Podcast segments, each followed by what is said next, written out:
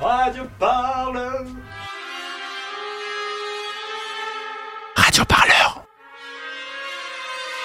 Le son de toutes les luttes.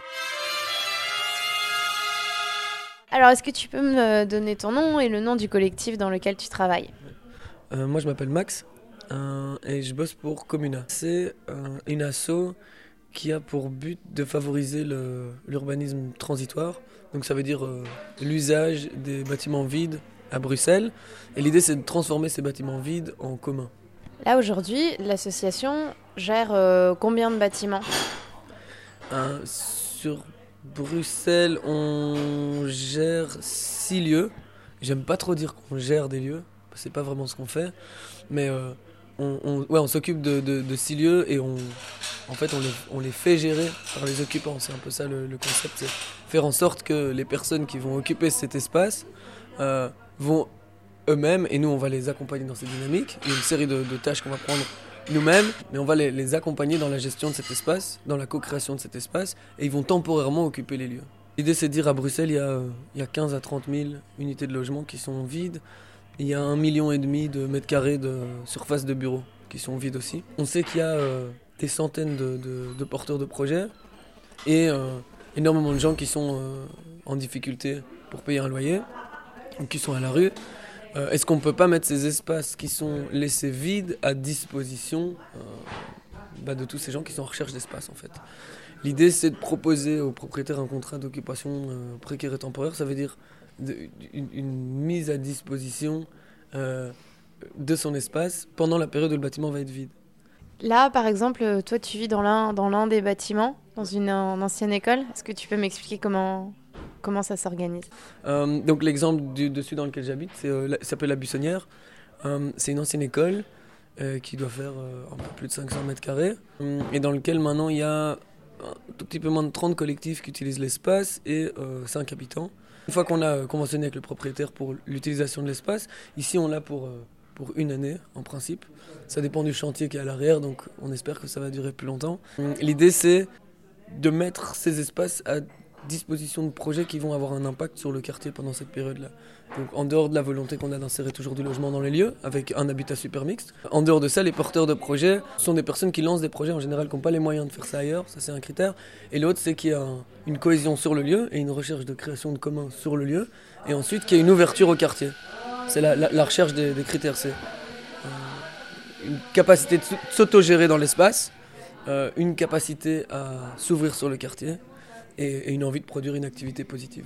Un exemple, il y a un jeune gars qui lance une serre d'aquaponie, pas mal d'ateliers d'artistes aussi, avec des plasticiens, des sculpteurs. Il y a une maison de jeunes, il y a des troupes de théâtre, il y a un studio de musique. C'est quoi le budget de fonctionnement de la Buissonnière, pour avoir une idée ? Ouais. Je peux te dire la participation que moi je donne en tant qu'usager d'espace, donc en tant qu'habitant, 170 € par mois par personne, charges comprises. La moyenne à Bruxelles, c'est 12,5 € le mètre carré, donc c'est nettement moins cher qu'à Paris. Et nous, les prix qu'on propose pour le logement, c'est maximum 2 € le mètre carré, donc on divise par 6. Mais c'est un choix qu'on fait de ne pas faire reposer le poids économique de la structure sur l'occupant. Parce que pour nous, c'est ça le but du projet. C'est pas en soi de faire vivre des bâtiments, quoi, on s'en fiche. C'est qui va les faire vivre, qui va développer ces projets, quelles sont ces personnes, qu'est-ce qu'ils amènent. C'est pas trop compliqué de négocier avec les propriétaires ? Comment vous faites ? En fait, le propriétaire a tout intérêt à ce que son lieu soit occupé pendant la période de vacances immobilières. Donc la période où le bâtiment est vide, il a intérêt, pour des raisons économiques et pour des raisons de temps. En fait, le temps de gestion d'un bâtiment vide, ça peut être énorme. Il y a des taxes, il y a des amendes.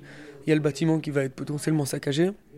Et donc il a le choix d'engager une compagnie de sécurité qui va lui coûter 3 000 € par mois pour que son lieu reste vide, ou de le faire occuper par des assos comme la nôtre. Il faut être capable de convaincre le propriétaire qu'on va faire ça bien, et notamment qu'on va quitter dans les délais. On fait ça depuis 2013. On a commencé avec une tour de bureau de 8000 m2 et ça avait bien fonctionné, et de là c'est devenu beaucoup plus facile de négocier le suivant. Aujourd'hui, c'est les propriétaires qui viennent nous chercher, privés parce qu'ils ont entendu au bouche à oreille, ou alors surtout des propriétaires publics maintenant. En fait, ce que nous on fait, c'est qu'on propose un service aux propriétaires. À la place que ça soit vide, c'est d'occuper cet espace, de le remettre aux normes pour que ça soit occupable, de déployer des projets qui sont intéressants et de lui faire économiser une somme qui peut être importante. Comme on crée énormément de valeur, qui est parfois pas monétaire, puisque la valeur sociale, du lien social, de l'expérimentation urbaine, c'est difficilement convertible en euros. Donc en fait c'est un peu du squat légal entre guillemets, ou t'aimes pas trop ce terme? Je suis pas persuadé de l'intérêt du terme. Ça crée un faux lien en fait entre deux pratiques. Alors c'est clair qu'elle se base sur de l'espace vide qui va être occupé, dans lequel il va y avoir dans la majorité des cas des chouettes projets qui vont prendre possession des espaces. Maintenant le squat peut porter des revendications plus radicales que les nôtres potentiellement par rapport à la remise en question de la propriété privée de manière frontale. Pas tous les squats de nouveau. Nous on milite pour un droit d'usage, ça rejoint un petit peu plus la théorie du commun, en partant nous de la ressource qui serait l'espace vide et donc qui peut accepter que le bâtiment appartienne à un propriétaire public ou privé qui va en faire quelque chose, mais que dans cette temporalité intercalaire, on va pouvoir développer du commun. Et évidemment c'est plein de challenges pour nous. Comment faire du commun dans une période si courte? Et puis la déception que ça peut avoir de remettre un bâtiment pour qu'il retourne finalement dans la sphère privée, éventuellement avec des projets moyennement intéressants. Et c'est quoi les plus grosses difficultés auxquelles le collectif est confronté? C'est de trouver les sources de financement qui permettent de nourrir la structure. On réfléchit à comment est-ce qu'on peut arriver en mélangeant différentes sources, notamment en demandant un appui public pour ce genre de projet. D'arriver à passer au-dessus des questions économiques. Il y a une recherche aujourd'hui de pérennisation de nos activités. Comment on peut ancrer ce qu'on a essayé dans un quartier pour que ça dure? Avant, on disait qu'on faisait de l'occupation temporaire, mais en fait, de faire de l'occupation transitoire. Comment faire en sorte que les usages passent de la phase expérimentale à la phase ancrée dans le durable pour ceux qui fonctionnent? On n'est pas rattaché à un mouvement politique, on n'est pas rattaché à un parti politique. Maintenant, ce qu'on fait est évidemment éminemment politique.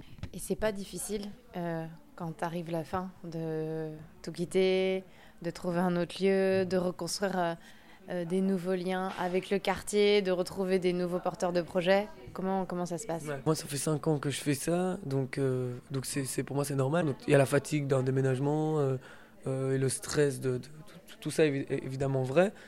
Par contre, à côté de ça, il y a le plaisir de... Le dynamisme d'un espace qui se lance. On vit entre des inaugurations et des fermetures, les gens adorent et les inaugurations et les fermetures. Le truc peut-être que je dirais le plus difficile, c'est en effet c'est la création de synergie dans un espace. Et donc ça c'est dommage quand ça se termine de dire ah mais ça commence à peine à marcher que c'est déjà fini. Et les liens avec le quartier pareil.